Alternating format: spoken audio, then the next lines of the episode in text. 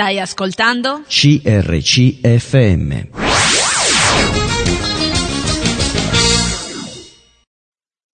Eccoci insieme, ben ritrovati. Sono qui con un giovane oggi, posso dirti? Buongiorno, giovane, buongiorno. assolutamente. Cristiano. Spero. Sì, cristiano. Mm, sai, cristiano, di dato e di fatto poi. Così dicono. Così Molti mi dico- dicono due volte, anch'io sono cristiano.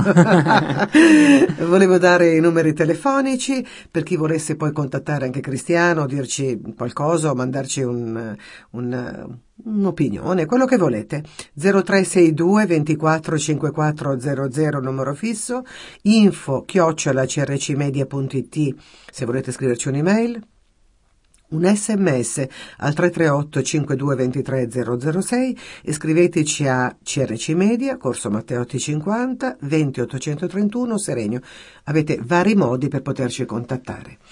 Cristiano, raccontami Sì. di te, perché la prima puntata non faccio riassunti, però so già un po' la tua storia, ma ti lascio la parola. Sì. Hai, quindi sei dell'85, Novembre 85, nato a Mantova, piccola cittadina molto molto bella, anche se piena di nebbia d'inverno e di zanzare d'estate. questo non lo sapevo. Assolutamente, ci sono i laghi artificiali intorno alla città che portano veramente un sacco di, di nebbia e di zanzare. Io ho visto, non so, mm, la, la parte centrale, sala tè, no? Palazzo Tè. Palazzo sì. Tè. Sì. E questi- questo porfido per terra, questi bar fuori, Bellissimo. l'ho visto stupenda, non ho visto Bellissimo. zanzare, non so che... non- Era una palude, era stata Eh, bonificata, quindi eh, sì. eh, Però è bellissima Bellissima, molto molto bella. Una Io conosco anche dei. Mantova, anche i mantovani sono, mm, i pochi che ho conosciuto sono belle persone. Grazie, io sono mantovano, quindi grazie.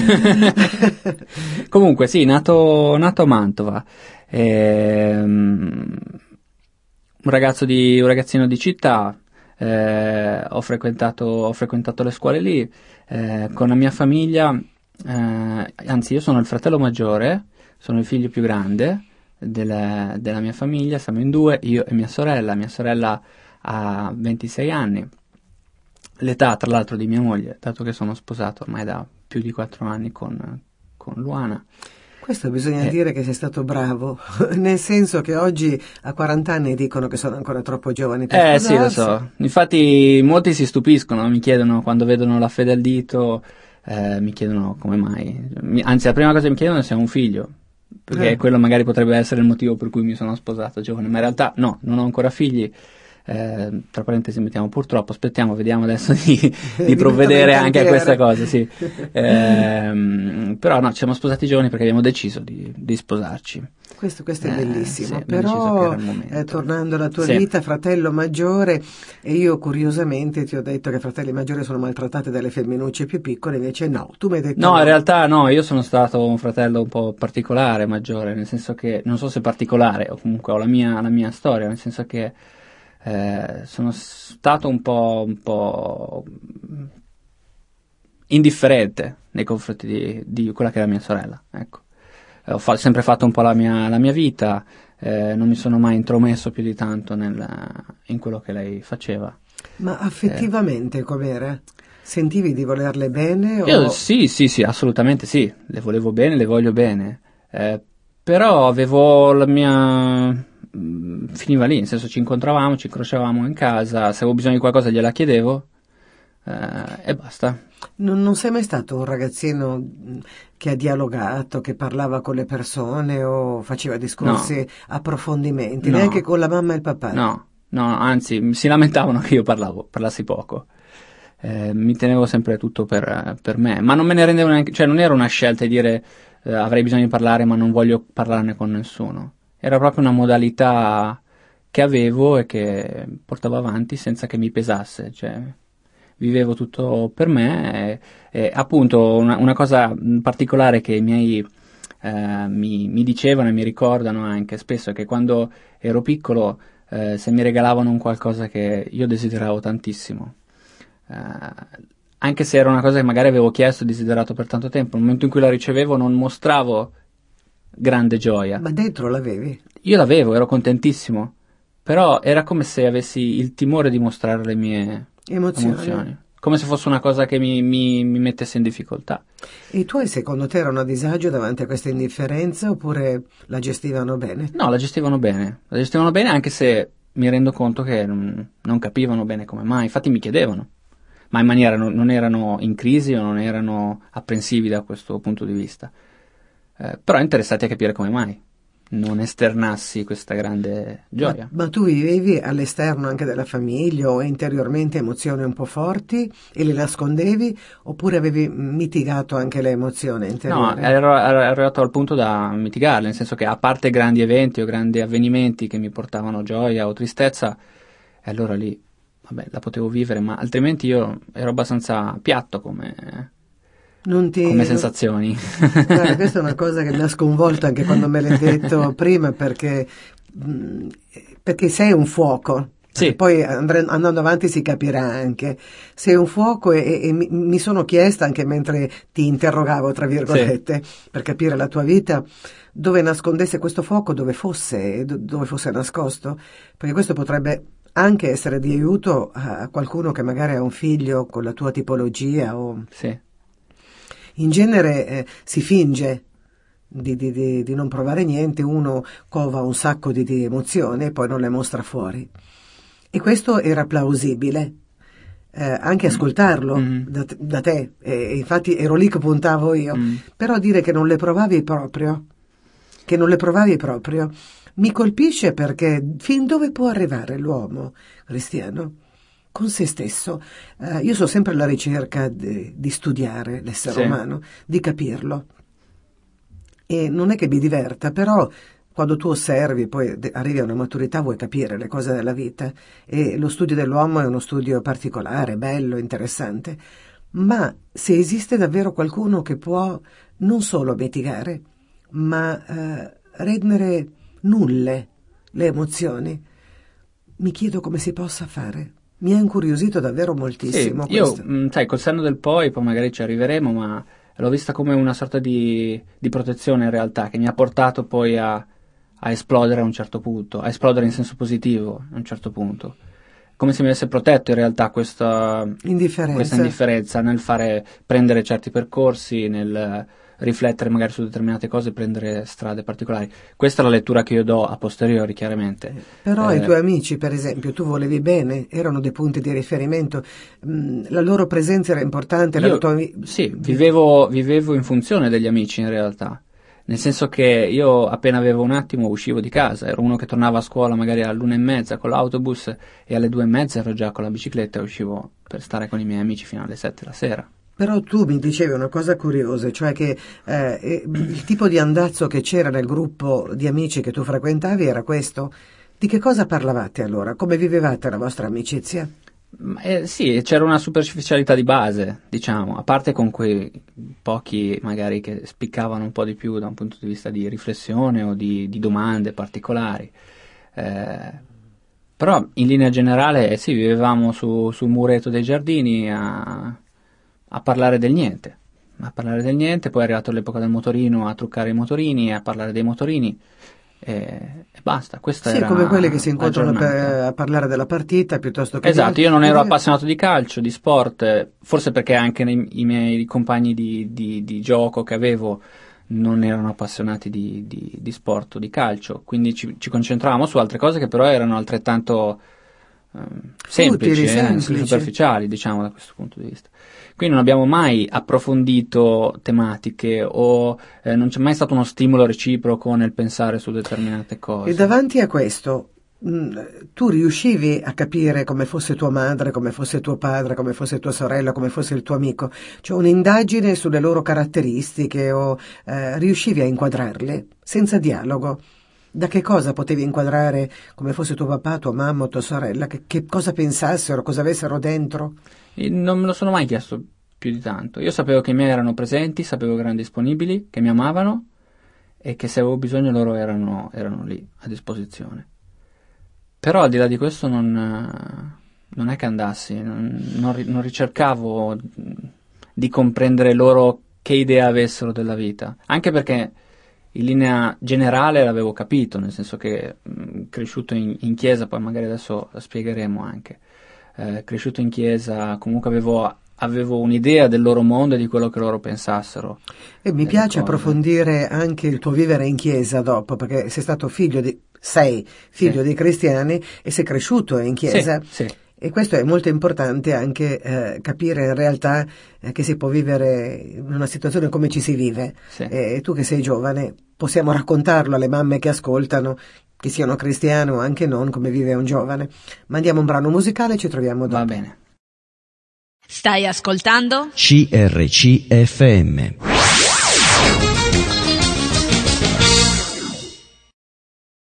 Sì, eccoci insieme. Eh, raccontavi il fatto che tu fossi un cristiano, eh, frequentavi la chiesa, andavi con il papà e la mamma sin da bambino, chiaramente. Sì, sì, sì. E anche lì c'era una sorta di indifferenza, però.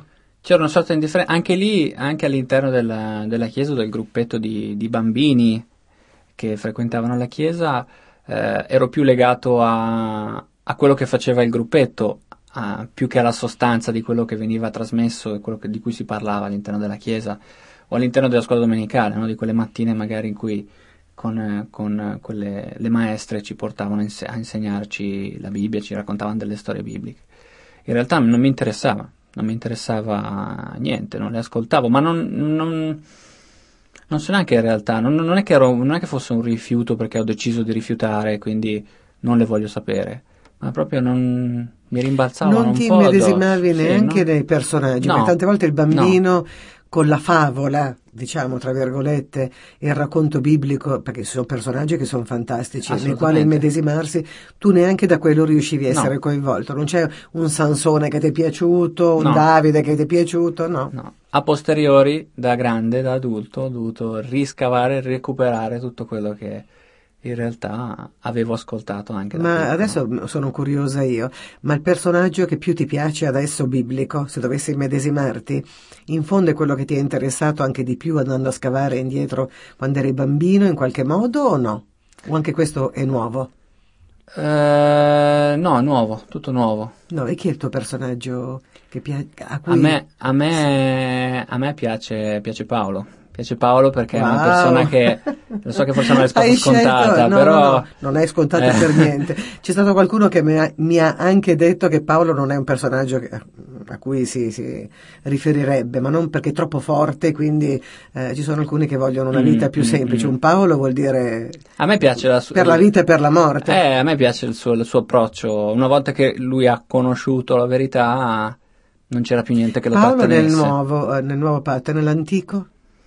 Forse un... eh, Sì, un Davide. Un Davide perché una, una cosa che... No, però una cosa che mi piace di Davide è che fosse un, un- Determinato, una persona determinata che aveva un cuore grande, bello. un buon cuore. Ecco. E che il cuore alla fine è una cosa importante per me, insomma. Allora, anche tutto questo ehm, era seppellito dentro. Eh, tu hai, hai avuto come una specie di sgabuzzino Sì. nel quale brava. hai nascosto tutto. Brava, ottimo, sì.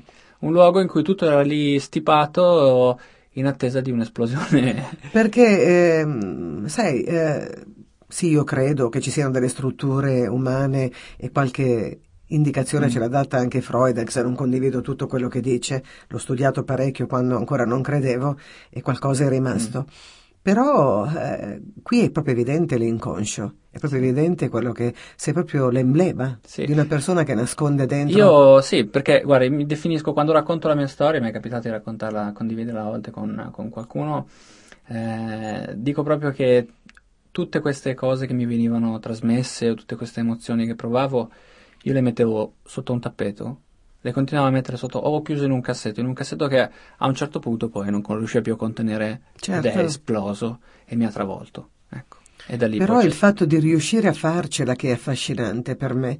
Affascinante perché so di persone che in alcuni eventi della vita si comportano in questo modo per non soffrire o Mhm. per eh, minimizzano oppure mh, fingono di non vedere e ne ho conosciuti parecchi, però che andassero avanti così a lungo con una grande fetta di vita in questo modo non mi era mai capitato, quindi sei Ecco, proprio sono nuovo. qui. Ecco, sei qui, un altro caso da studiare. Ecco, grazie. Eh, però quanto siamo diversi, quanto Mm. è fantastico Dio e quanto l'apparenza davvero inganni. Mi sto Sì. accorgendo negli ultimi tempi della mia vita che davvero, davvero l'apparenza inganna.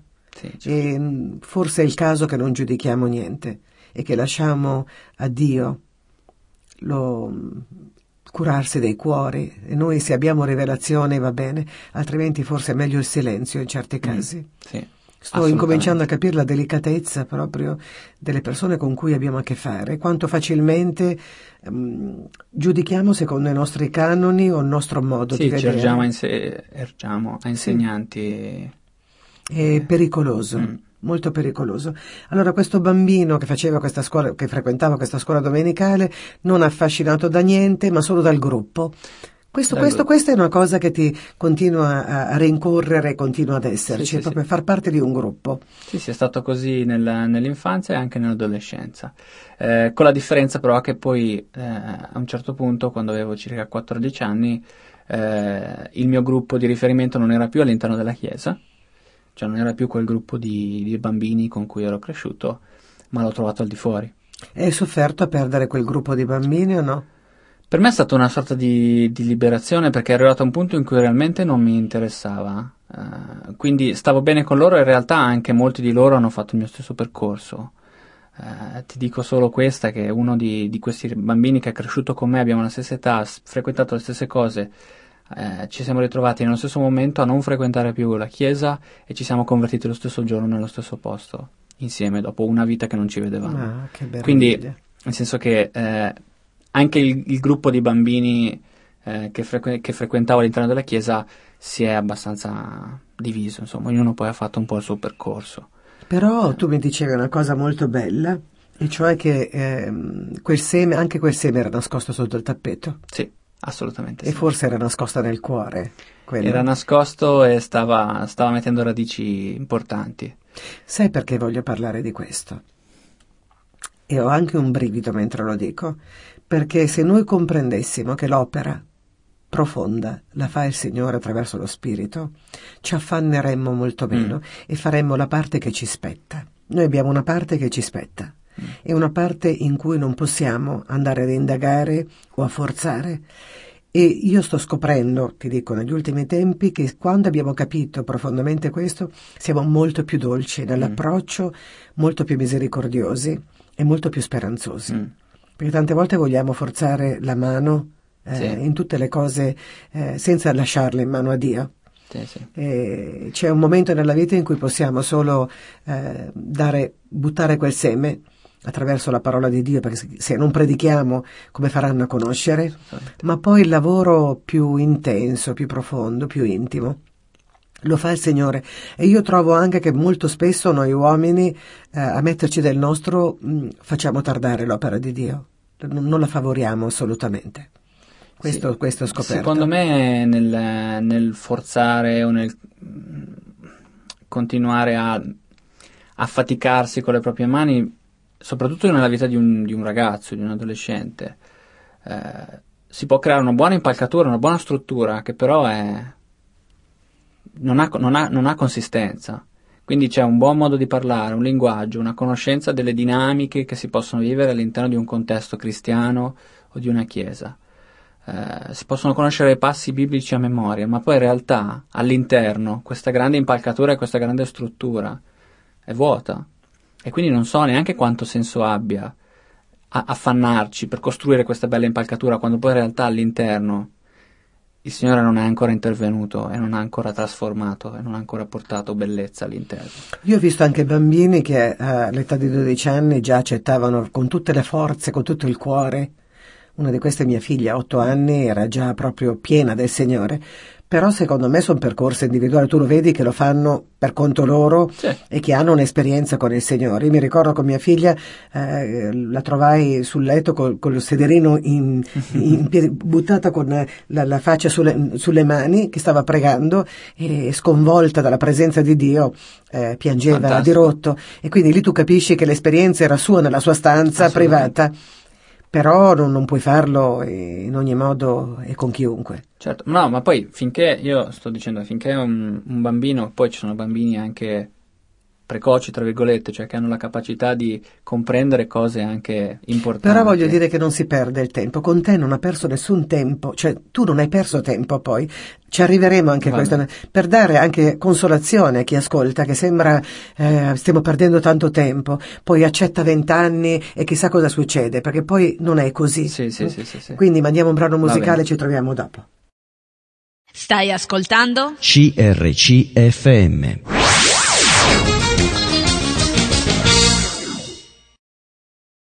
Sì, eccoci insieme. Volevo ricordare i numeri telefonici 0362 24 5400 numero fisso, info chiocciola per un'email. Se volete scriverci un sms 338 52 23 006 e scriveteci in maniera foglio e penna, per chi ancora voglia, perché io non so più neanche scrivere ultimamente, CRC Media, Corso Matteotti 50, 20 831 Seregno. Potete scriverci, anzi dovete farlo, così sappiamo che ci siete e che quello che stiamo facendo vi piace. Eh, allora, Cristiano, tu dicevi che l'impalcatura può restare vuota, non per tutti c'è lo stesso tempo, eh, Dio ha un piano per ogni vita, però la forzatura in ogni caso non è mai utile. Non è sì. mai utile. Questo... Sì, stavo, stavo, appunto dicendo che eh, nel momento in cui un, uh, un, ragazzo arriva a un'età in cui è in grado di pensare con la propria testa eh, e, ri- e, con la propria testa ti dice no, eh, si può ten- tentare chiaramente, io non, ripet- ripeto, cioè non l'ho mai detto, ma non sono genitore, quindi in realtà parlo da figlio, non da genitore, non so in realtà poi realmente come si viva da genitore una situazione simile. Ma l'importanza di dare da piccoli una buona impostazione assolutamente importantissima, la stessa Bibbia ce lo dice, la stessa parola di Dio ce lo dice. Ma nel momento in cui questa è stata data, le cose si conoscono, forzare a seguire degli schemi, perché si pensa che questi schemi rispondano poi e portino poi la persona a conoscere Gesù, bisogna, secondo me, alleggerirsi di questo, di questo carico che poi diventa difficile da portare, come dicevamo prima, no? di essere noi a fare, fare, fare per convincere la persona, perché se questa persona viene in chiesa tutte le domeniche, allora poi lì potrà Dio parlare al suo cuore, quando in realtà magari il Signore lavora e opera in modo totalmente diverso. diverso. E questo che forse non riusciamo ad accettare, noi tendiamo sempre a diventare liturgici e religiosi esatto. e a dare a Dio, mh, mm, eh, non so, mh, mm, noi dare a Lui eh, delle etichette, perché già noi uomini ce le mettiamo, mm. appiccichiamo addosso, le diamo anche a Dio. E questo non è buono perché Dio agisce e opera sempre in maniera mm. differente. E mi veniva in mente mentre tu parlavi quei versetti biblici che dicono che voi siete la luce del mondo e una città posta sopra un monte non può rimanere nascosta. E l'altro versetto, voi siete il sale della terra. Se il sale diventa insipido, con, con che cosa lo salerete? E allora questi due versi, così mentre tu parlavi, perché poi sono flash, vedevo che la luce non ha parole. La luce mostra qualche esatto. cosa e basta. E il sale condisce e basta. Mm, non dico che non bisogna parlare, però forse tante volte la luce si emana da quello che si è, più da, che da quello che si dice. E allora eh, forse la for- più forte evangelizzazione è essere. Io ho letto un libro bellissimo che mi ha segnato la mia vita, che poi mm, è un libro sociale, perché Fromm era Eric, Eric Fromm, Essere o avere. Mm. La, la scelta di essere o di avere. Oggi nel consumismo si vuole avere, però si può scegliere di essere. E l'essere è il coltivare tanta bellezza, tante situazioni diverse che non hanno niente ehm, a che vedere con il possedere qualche cosa. E un po' mi sembra che possa essere riportato in Cristo che noi è meglio che siamo piuttosto che ottenere e avere. Sì. Di... E lo, lo, vedevo anche con te adesso, quello che tu hai detto, che in definitiva un seme si pianta e poi come cresce, boh, come cresce dentro poi, sottoterra, chi lo vede come cresce? Mm-hmm. Ma c'è Dio che vede. Sì, sì, sì, sì. E lui, lui opera nei suoi, nei suoi tempi. Nei suoi tempi. Con te ha fatto veramente un'opera splendida, poi pian piano andremo avanti. E qui mi dicevi anche, mi raccontavi che a un certo punto eh, si è disgregato questo gruppo a causa di una divisione che c'è stata in chiesa, quindi si univano nelle case e a quel punto tu hai potuto scappare. Sì, quello è stato, io avevo circa un, un 15 anni, 14 anni e mezzo, è stato il momento in cui io sono riuscito a defilarmi, cioè ho trovato quella, quella via, quella scappatoia in cui eh, ritrovandosi nelle case, tra l'altro una era, era casa mia, eh, avevo un po' la scusa di non, di, di non esserci di, più. Di non esserci più, insomma, era casa mia. E poi da lì questa, questo, in, questo, gruppo nella casa è durato circa due anni. Eh, dopodiché i miei, la mia famiglia si era inserita in una chiesa, una chiesa sì. e, e, ormai io avevo compiuto 17 anni e insomma, era difficile riprendermi e obbligarmi a, in chiesa, anche perché comunque ero abbastanza indipendente.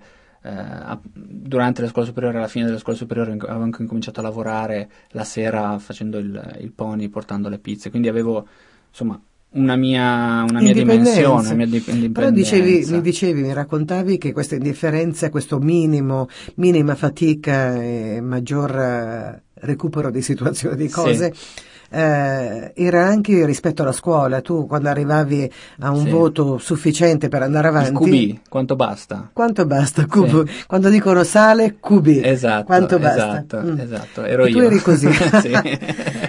E questo sei arrivato poi a mm. terminare i tuoi studi, però sei sempre arrivato, hai sempre eh, nuotato, navigato? Sì, sì, sì, sono arrivato alla acque. fine, non ho perso anni, eh, nel senso che non, non sono stato ripetente eh, mi, sono, mi, sono, diplomato, ho fatto, ho fatto, quello che dovevo fare.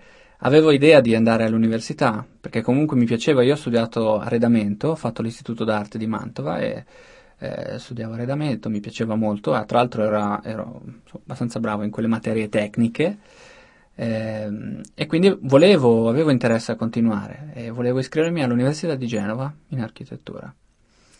Però poi le cose sono, sono cambiate perché mentre ero lì che riflettevo, pensavo, ero andato a visitare l'università, mi si è presentata un'opportunità di lavoro eh, che io ho colto, eh, anche questo in maniera molto easy se si può dire, cioè ho incominciato e poi in realtà si è rivelato essere un anno, è durato un anno questo lavoro, eh, importante perché ero impegnato comunque a full time tutto il giorno e lavoravo nel campo della decorazione Ah. Eh, quindi era sempre comunque un aspetto artistico Arte. che mi piaceva.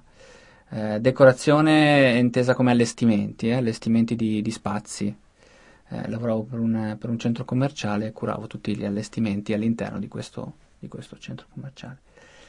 E mi piaceva, mi piaceva molto. Eh, così ho accantonato l'università in maniera abbastanza naturale. Si vede che non era una grossa spinta in realtà quella che avevo di continuare a studiare eh, a questo punto avevi 18 anni? Quanti anni? Avevo, 18, avevo 18 fatto anni. la maturità, ah, sì, sì, avevo preso la mia patente, eh, quindi con grande indipendenza ancora avevo trovato questo lavoro e avevo incominciato a lavorare in questo. In questo quindi 5 anni ti, ti, eri diplomato in arredamento? arredamento? Sì, in realtà l'Istituto d'Arte di Mantova ti fa fare un triennio con un esame, una sorta di primo esame mm-hmm. di mhm. maturità eh, e poi il biennio di specializzazione su quello che tu... Un po' come il ginnasio, diciamo così. Sì, esatto, esatto. E così ho terminato questo, questo percorso. E... Mi viene da dire, no? Eh, oh mamma mia, che tutti, che noi vogliamo i figli bravi a scuola, che abbiano 10, che abbiano tutti i voti più alti mm. e che siano studiosi, che siano... E questo è, è un po' il desiderio di ogni mamma e poi scopre nella vita che alcune persone che si sono barcamenate con un 6, proprio 6 tirato, diventano geniali nella vita. Mm. E veramente, noi abbiamo parlato di apparenza eh, prima io e te, davvero non si può contare su niente. È successo un po' a me nella vita. Le mie amiche che erano bravissime, bla bla, sai, quelle su cui si contava, ci siamo trovati anni dopo, io non ho finito con grandi voti non è che sia uscita col massimo dei voti a scuola, mi impegnavo, ma non quanto basta, molto, ma rendevo poco, quindi era peggio di te. e tu quantomeno non ti eri frustrata proprio al massimo, perché studiavo come una disperata, poi non mi ricordavo niente. Quindi proprio da dire una bambina mediocre come intelligente, come intelligenza. E poi le ho incontrato queste amiche a distanza di tempo ed ero arrivata più avanti io di loro. E quando eh, ascolto delle storie, tante volte mi, mi affascina pensare che cosa si nasconda e che tipologie di intelligenze che ci sono all'interno dei cuori, cosa si nasconde in una vita e come facilmente da quello che vediamo traiamo delle conclusioni. Anche questo io sto riflettendo. È ancora più sorprendente la vita, secondo me. Una madre che si abbatte per il figlio col 6, lo vorrebbe strozzare. Mm. Sì, per, la classica per... frase, oh, suo figlio ma... potrebbe fare molto di più, ma non si impegna. Molto di più, ma non si impegna. Alla fine magari è un genio mm. e hanno scoperto che la genialità, eh, i grandi geni erano proprio davvero asini a scuola perché erano così tanto oltre che si annoiavano, mm. no? Per dire, adesso non è che voglio Io attribuire, non ero, non no, no, così, non eh. attribuisco a te e a me, però tante volte si nasconde sì. dentro una vita anche sì, questo. Sì, e come siamo capaci poco di vedere e quanto è bello se ci affidassimo davvero a vedere con gli occhi di Dio mm. che ci fa vedere oltre. Io sono puntata su un oltre mm. che va oltre i confini, ho sempre gli mm. occhi puntati, mi piace la parola oltre. Mandiamo un brano musicale tra poco. Stai ascoltando? CRCFM.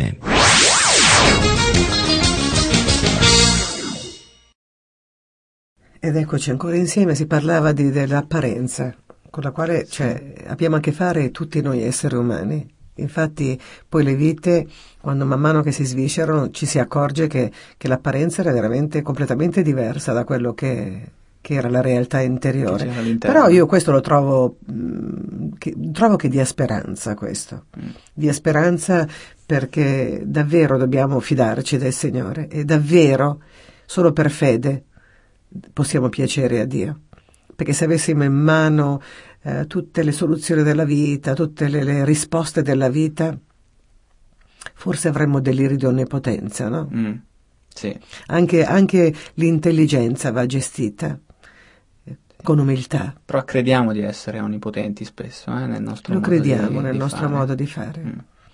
E, e questo è un danno perché eh, quando dai o ti approcci con gli altri eh, veramente va gestita anche l'intelligenza e, e, e, anche quell'oltre di cui ti parlavo prima eh, deve essere costruito sulla base della sobrietà, mm. dell'intelligenza di, di, Cristo che è sopra ogni cosa. Comunque questo è un altro discorso, mm, ne certo. parliamo. mm. hai fatto mm, quindi le scuole e poi cos'è successo? Niente, allora ho iniziato questo lavoro e poi a un certo punto, un giorno, mi sveglio e, e le cose intorno mi, mi, appaiono molto molto diverse, nel senso che non riuscivo più a decifrare con quella, con quella um, indifferenza che mi aveva caratterizzato fino a quel momento. Eh, quello che mi accadeva, quello che era la vita, quello che era il sole la mattina quando, quando mi svegliavo. Ti ricordi quando sei venuto dentro stamattina? Mm. Quando sei venuto dentro oggi, prima dell'intervista, ti ho detto che stavo valutando all'improvviso, la parola all'improvviso, sì. e non sapevo che, che fosse una parola così vicina a te. In realtà all'improvviso non è mai all'improvviso, c'è sempre un lavoro di Dio mm. profondo, intenso, però quello che noi vediamo è all'improvviso. Mm. Come il seme che lavora sottoterra, muore, poi nasce fuori il germoglio e non lo vediamo all'improvviso, ma il lavoro era stato lungo sotto il terreno, era stato innaffiato, eh, prote- cioè, curato dalla terra, terra umida per, finché nascesse questo germoglio noi siamo in grado di vedere quando la, il fiore fio, cioè, è fuori, fiorisce o quando una persona manifesta. Però quando c'è fede, quando c'è la speranza in Dio, dobbiamo credere anche che in realtà Dio lavora molto segretamente.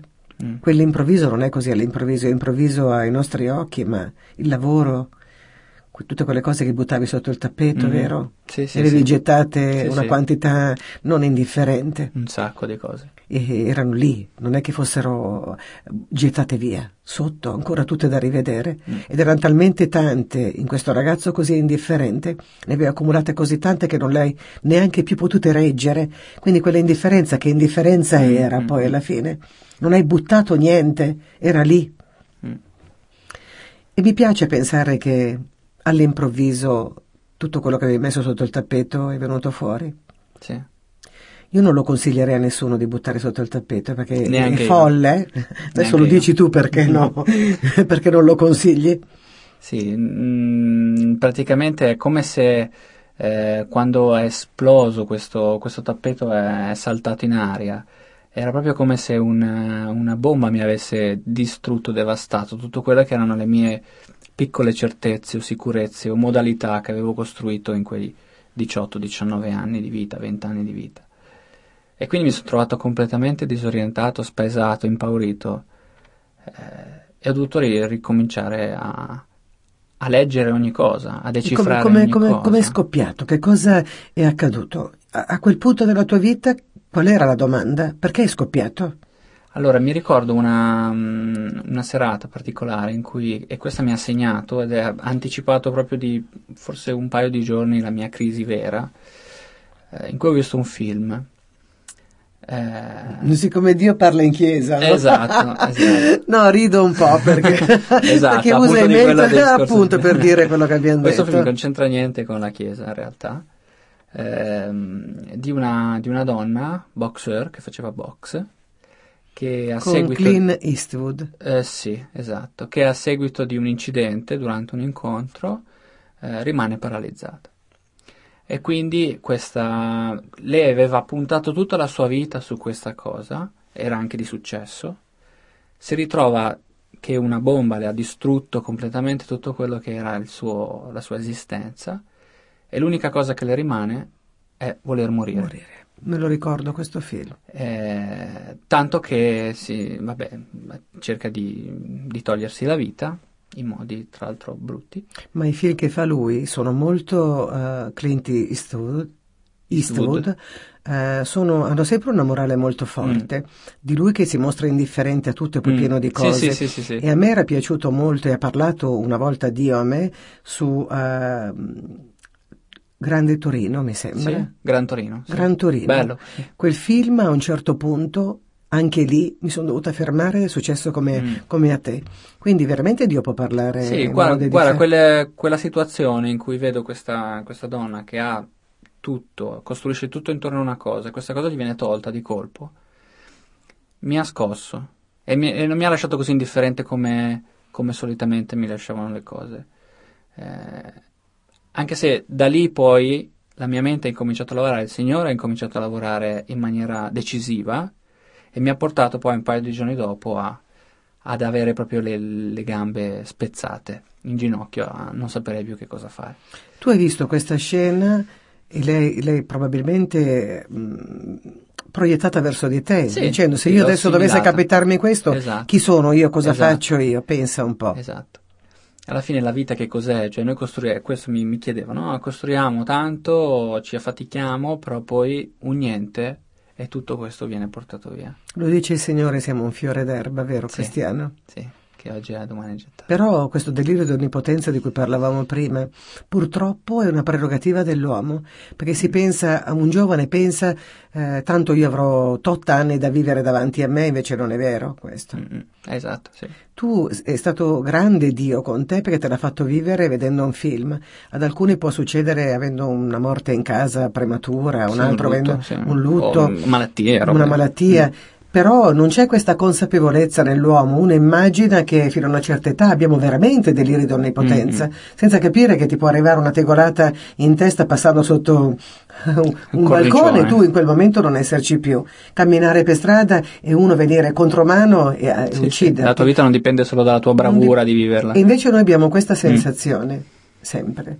E poi anche quando ci capita, molto spesso non siamo neanche tanto spaventati. Il delirio di onnipotenza ci prende e ci invade tutto il cervello e pensiamo che a noi non avrebbe potuto capitare niente. Mm. Questo è il problema. Invece tu è bastato questo tac. Sì, mi ha fatto scattare quella molla che poi si è rivelata essere una crisi profonda, profonda, che è durata mm, non tanto, perché sono stati circa tre mesi di crisi, però im- im- impegnativa, cioè da un punto di vista eh, mentale, spirituale, chiaramente era una battaglia molto forte. e anche Ma tu quello che non avevi fisico. discusso prima, cioè quello che con te stesso non avevi discusso prima, come una bomba è scoppiato e tu hai incominciato a porti domande e volere risposte improvvisamente. Sì, sì. Sì, perché la mia, eh, appunto, perché la mia, il mio approccio alle cose eh, è sempre stato un po', io se voglio una cosa la voglio subito, non ho pazienza di aspettare. Anche se poi con Dio ho dovuto imparare la pazienza. Altro che. Nel mio poi percorso, ormai sono passati dieci anni, non è tanto, ma ho fatto qualche esperienza che mi ha portato a comprendere che con Dio la pazienza è, è una delle, delle Anzi, cose principali. è uno, è uno di quelli che dà meno velocemente possibile. Esatto. Ehm, è proprio lento, lento, lento Dio. Per chi, eh, per chi ascolta, non pensi di trovare Babbo Natale, perché non, non è esatto. Babbo Natale. È il eh. genio, il genio della lampada che Eh. chiede e Anzi, risponde. il suo unico scopo, il più grande scopo di Dio e il più bello è di creare un'identità nelle persone, di creare degli esseri umani Mm-mm. con un'identità. E l'identità non si forma con uno schiocco di dita, Infatti. si forma associando tutta la vita alla propria vita. Io posso immaginare eh, la mia famiglia, i miei genitori che so, sapevo e so che pregavano per me da, da sempre e che hanno dovuto attendere vent'anni, nel mio caso, per vedere l'intervento di Dio e una risposta iniziale alle loro, alle loro preghiere. Il tempo è finito per questa prima puntata perché Mm. ne facciamo una seconda, quindi ti invito perché eh, non, non abbiamo finito. Tu hai giovane, sei un giovane, però Sì. vedi quante cose. Abbiamo una storia lunga. Sì, abbiamo una Sono storia lunga, sì, perché diamo speranza e poi non sappiamo quello che esattamente stia parlando al tuo cuore, Mm. tu che ascolti, però sicuramente se Dio ha permesso questo è perché eh, a te servirà. Mm-mm. Ci troviamo alla prossima puntata, intanto salutiamo Grazie, tutti eh. gli ascoltatori che mi sopportano ormai da lunghi anni, un abbraccio a tutti, ciao da Maria, E Cristiano, ciao. alla prossima.